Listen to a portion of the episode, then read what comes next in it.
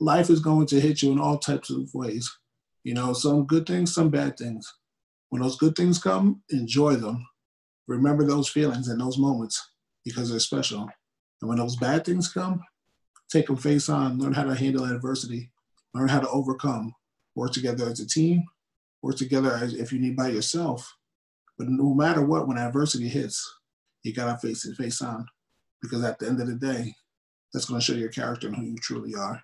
And when you overcome that obstacle, you'll realize in life, you'll be able to handle anything that's thrown your way. Such wise words from our friend Eric LeGrand. If you don't know Eric, you can visit his site at teamlegrand.org. Eric is such an incredible inspiration and such a beacon of hope and positive thinking. He is just an amazing human that I can't say enough good things about.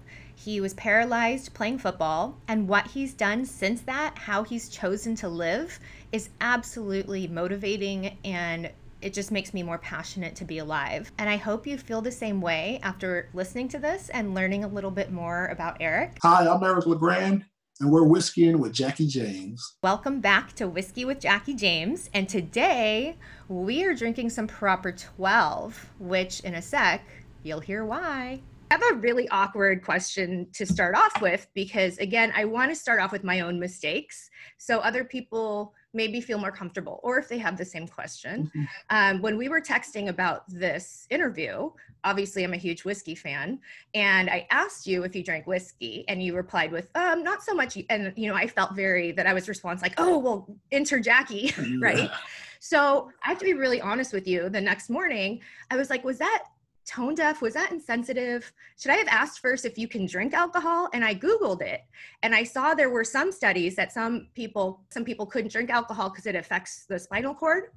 Um, i drink so i thought that was, I was good... i'm gonna cut you off. I drink tequila That's why. that might. You don't might feel okay. better. I drink tequila. That's why. Okay, we're gonna enter. We're gonna get you into whiskey then. and I had to do a shout out because when I was thinking of all these ways we have stuff in common, we originally met through Ballers, right? Then Fox Sports. Well, then I wasn't into whiskey yet mm-hmm. when I like entered that world. Mm-hmm. then a guy named Brian Axelrod hey, delivered me proper whiskey. I gotta try that actually. I heard it's good. Oh, okay, Axe. I know. I know. I gotta, I gotta get on Brian about that. Actually, good dude. Eric's also helped us level up with a show on Fox Sports called Mission Possible, and in one episode, he is learning from a five-year-old golfer who was born with one arm, but does not let that deter him from being an amazing golfer. And while watching this video again, I have another uncomfortable question for Eric. When I was looking at your video with your golfer friend, um, his dad was being interviewed. And I've been paying a lot of attention to the verbiage on this with what's going on with Black Lives Matter because I've been sharing with people the point is not to say, well, I see Black people the same as I see us, we're all the same. It, from what I've read and learned, it's no, it's that I see the difference in color, but I honor you and I respect you and I'm here to protect you and love you. Um, but I'm not going to just pretend like you're like me or like a white person or an Asian person. But when I was watching that video, I saw the dad's the dad saying about his son that his goal was for the other kids to see him just like everybody else. Mm-hmm. And I'm curious when my mind I was relating that to race and ethnicity and physical ability. And I was curious what your thoughts were on that. If you would personally prefer for people to see you not disabled and just like everyone else, or see your disability and honor it and say, you know think about things a little bit more. That's what i, would, I would like to see let people see it honor uh, honor you know like look at him like wow look what he's going through. And then educate themselves on it because obviously I, I when i come into a room i look different coming into a room than when you come into a room. You come walking in i come rolling in. So i just take the people to take the time to educate themselves on actual injury ask questions. A lot of times people are afraid to ask questions because you don't know how to approach somebody with someone that's in a wheelchair. And I actually came across that after my injury. I'm like, how do I ask somebody else how they got hurt or were they born like that? Like, how do you handle that situation? And the best thing I learned was just to be upfront, be nice, be genuine, and say, hey, did you have an injury? Or hey, were you born in, you know, in that wheelchair? Like, how did you end up in it? Like, I, I would like to know more information about you. You know, when you come off like that, genuine and respectable, you never know where a conversation may lead you. Now, if you come off, you know, like just being like, hey, how'd you get in that wheelchair? Like, you know, that's obviously disrespectful. You come off genuine, compassionate, and actually understanding. And I think that's what we need to do for many more uh, obstacles that we're trying to overcome in this world today. Being genuine, uh, understanding, and compassionate. That's why it's important too that I tell people my mistakes constantly. So it's not such a big deal, or we don't have to hide behind this. I was wrong. Like people grow, hopefully. Yeah, one that we live in today, it's a lot easier. So during the civil rights movement, there was no social media. So people ask, how can I help? Yeah, help by coming and marching with us. That's when you come and march, you come and protest with us, you make your voices heard. Now, fast forward to 2020, you march, you hear your voices heard, but you also can use social media. You can Google, you can Google how you can make the impact, how you can make change. Different businesses and corporations that are trying to do that now. We have those resources, which are huge. It just takes, like you said, the 10 minutes to actually dig in and instead of just saying like, all right, what am I supposed to do? Like, I do appreciate that. When somebody just said like, all right, what I want, I want to help. Okay, well, you can use Google. We can type in Black Lives Matter. You can just type in Black-owned businesses, Black movements, whatever it is that you want to help with. The resources are right there in front of us with Google, or just even going on Instagram, Twitter, and Facebook. You can find so much now on the internet. Personally, you, your team, your friends have really helped me to evolve into a better person, a more educated person. And I think part of this whole doing this podcast is actually pretty selfish on my part because it's giving me more resources to learn and share. Um, you obviously inspire everyone. I hear that from everyone. Oh, he's so inspiring. He's so inspiring. Yes. Originally, I'd written down, like, where do you get your inspiration? But I also know you look at people that have it worse than you and you think, if I don't, I have all these great things and you know there's homeless people out there there's people that are totally alone and it's such a mentality thing and you know growing up i did missions trips and i remember meeting kids and people that had nothing. I mean literally one of my jobs was to dig a toilet. And these were some of the most grateful happy people ever. And as i grew up through school i found myself missing those times and realizing we can have the best of everything, all the material things, all the be famous or the connections, whatever, and be absolutely miserable. And you know, when Anthony Bourdain and Kate Spade took their lives, I that hit me hard because that was very telling. I didn't know either of them personally, but talk about the image of having everything made but being so sad on the inside. Do you ever feel like, okay, well, I'm frustrated today, but yes, I, I mean, I guess if you're that disciplined to spend the next five, ten minutes thinking about people that have it worse or how grateful or how lucky you are. I will say I am very, I am very disciplined for sure, but um, yeah, you have those moments, but I also realize I do have a purpose, and then I have so many things going on. That I try to, I'm like, I'm all right, you know what? I'm not going to dwell on this right now let me focus on, on this project with my foundation. Let me focus on this project with my speaking. Let me focus on this business. I need to get some stuff done. And that's how I kind of and get out of those moments too. Like I like to be on the move. So I love working on projects where I can, you know, have something where, you know, I can, I can work. I'm not sitting around bored all the time. I have stuff to work on, stuff to look forward to, stuff to do. Having that mentality, the mentality though, to get there though, that's what people need to find because in the beginning, not everything was there. I didn't have all the opportunities, but yeah, your attitude is what made those opportunities. People wanted to be around you. People wanted to help you. So it all starts with the mentality and mindset first it's contagious too. Like one thing I'm really grateful for through this pandemic is the people I've surrounded myself with. I've seen a lot of people that are kind of in a bubble or selfish or choose to stay that way. But then I've connected or reconnected with people I haven't talked to in years that it's it's amazing how much we can value human kindness or confidence or discipline or things that we're striving for. It's different. It's different. It's just the way that we train ourselves what we're accustomed to, the habits and the routine. That's the word. Train, trained behavior becomes instinct. Trained behavior becomes instinct. If you just if you do it over and over and over again, it becomes your habit, your instinct, and this is how your life is. And as a football player, you know, as an athlete, it's always weight room sessions, practice, doing drills on your own. You know, also while if you're in college, managing going to school, basically up with uh, also meeting up with tutors and study hall hours. Stuff like it's just a routine that you have to do it over and over and over. And then you take that into the real world.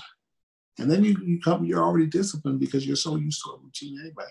Yes, things may have, but your routine not, may not be meeting with tutors and study hall hours anymore, but it's working on this project, being able to balance a family, being able to do this, do that, you know, work on this coming home after a nine to five job and then work on your side hustle because it's just something that you're used to. That's why for people that don't have that, I try to tell them do things that they don't want to do. Like if you know, like some people hate getting up and making their bed. Try doing that five days or just get up, make up your bed for in five days in a row. Get up, just doing things, something that you don't want to do. Do it for five, challenge yourself, do it for five days, do it for seven days. And then you'll see it's just something that just, all right, I gotta get up, I gotta do this, I gotta get up, I gotta do this. And when you don't do it, it's kind of like, hmm, I don't know how I feel about not doing it now. Like this is something I have to do. There's a quote, I'm gonna butcher it, but there's a quote that says, like, I don't run away from my demons, I learn their names. And that is how I feel lately is I am very much an imperfect human being, but instead of pretending like I'm not, I'm doing the opposite. I'm doing this podcast and literally admitting all my mistakes so that other people can learn from my mistakes too. But one thing that I've learned, and I'm not saying this is a mistake, but something that I don't love about myself, but I've learned about me is that I am very recognition oriented. I like getting a pat on the back. I like getting that at a girl. And when I, lo- I lost my dad five years ago, and he was the person that would do that for me. But okay, take the making a bed example no one's seeing my made bed that's so pretty. and it's easy to be like, well, during this pandemic or gaining weight during the pandemic and eating whatever I want. That's, I mean, I threw my scale away a while ago, but I'm sure I have gained weight. Oh, yeah. I feel like I've gotten mentally weaker. Um, where I make more excuses or justify it. And maybe because I'm not seeing people, it's kind of like, ah, I can eat this whole pizza and then before we go back out in public i'll lose the weight. And I, but i don't stop to think why am i defining my value based on my weight or if i had an extra pizza? That this is now for you this is why you have to hold yourself accountable for the things that you want to do. Don't care about what, like, what i look like when i'm 200 pounds or if i'm 140 pounds. You have to hold yourself accountable. Who cares what everyone else is or what they're gonna say about this this is what I want to do to better myself. I want to eat healthier. I want to I want to go on a run today. I want to work out. Yeah, some days I don't feel like it. This is a mess, but that's the whole thing is getting started. Once you get started, and you get through it, and then you're sitting there like, you talk about you like a reward and pat on the back. When you finish something that you don't want to do, that's all the reward you need right there. It's like, wow, I am done. I am done. Like me, for me, for example, I'm trying to learn another language just to keep my mind stimulated. I've been learning Spanish for the past, Spanish, I've been trying to learn Spanish for the past year and a half. And I get up in days, I've been doing Duolingo. And some days I'm like, damn, I do not feel like doing this lesson on Duolingo. But I haven't missed a day in over 500 days, even when I was in the hospital for a little bit. Still had to get my Duolingo lesson in. So it's just holding myself accountable so I can, you know, it's not coming easy to me because I don't I'm not around a lot of people that speak Spanish, let's just say that. Dime algo en español. ¿Tú hablas español? Un poco. Cuando tienen 15 años, uh-huh. vive en Costa Rica por el verano. Do you have any idea what that meant? Oh my God, you sound like, it's funny. My, my tutor would tell you, you sound like a gringa. So you live in, so you, yeah, so you, you say when you. The more whiskey you drink, the better I get at Spanish, by the way. Or it's not like you said, it's not like you lived in, in Costa Rica for, uh, for a year in the summer. Yep. Actually, three summers, but I couldn't remember all that. I was just thinking, like, you just said this, like, you, like, yo vive en Costa Rica por tres años en el verano. So I, I listen to a lot of Bad Bunny where I can sing. Starting to learn a lot of his songs, Nicky Jam, Ozuna. I have a question for you on trust, especially during the pandemic being so isolated. It's been easier and easier for me to be really self contained and self dependent. Now, obviously, you have to trust people. You have to trust people to do things for you. I've had to learn it. I've had to learn it. In the beginning, I didn't trust anybody. all I would like in the beginning when I first got hurt, I didn't want my nurses doing stuff to aides. I just wanted my mom or my family to do something. But you know, I started to actually have deeper conversations with the people that I needed the help from, the nurses, the aides, my friends. As I started to actually get to know them, where they're from, their story, their background, maybe put my guard down a little bit and realize, okay, this person is coming in with a with a good heart, or this person I don't know about that one. You know what I mean? It was able to allow me to judge them a little bit, you know, better and see, okay, I want this person to need more in my life, or no, I don't think this one's going to work out. And I think that's how I've been through so many different aides and nurses that I figured out the good ones and I figured out the bad ones, or the people I can trust, the people I won't trust, someone I can tell my whole life about it and I won't have to worry about it getting out of here, especially know, stuff like that. I've had er, nurses steal from me. I mean, I'm not aides steal from me. I've had them that were addicted to drugs. I found out that I was trying out and had to run out of my house and leave me right in the middle of the shower to go get a fix. Yeah, I've, that's I've seen the good, the bad, and the ugly. So you learn the people that you can trust and the people that you can't. But the, the first thing is, I would say, having deeper conversations with them to actually get to know the person a little bit more. If you think that they're going to bring something to your life, get to know them a little bit more. Especially in my situations, because I, I, physically can't do things for myself. There's, but there's you're always your go-to people that you have. You know, let's just let's call a spade a spade. You have more independence than I have, so I need a lot more help than you would need help. So you probably have a lot less people than I would because you need a lot less people to actually do things to help you. Me, I need a lot of people to help me to do certain things. So you got to put yourself out there. Sometimes you get burned, but I mean, most of the time, you know, you'll find the ones that you can really you rely on. And it's just life. We learn from the, our lessons that are put in front of us. You know, like I said, sometimes you burn, you're like, dang.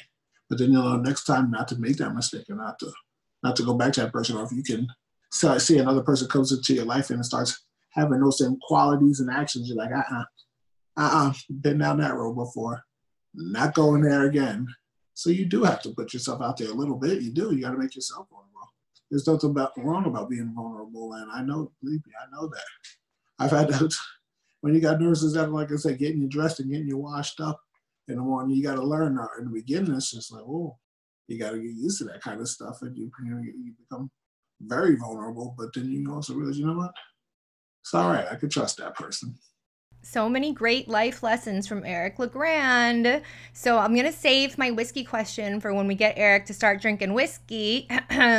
Adios, tequila. Thank you so much again, Eric, for joining us and sharing all of your pearls of wisdom.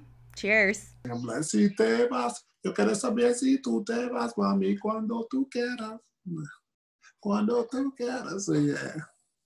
No más para mí.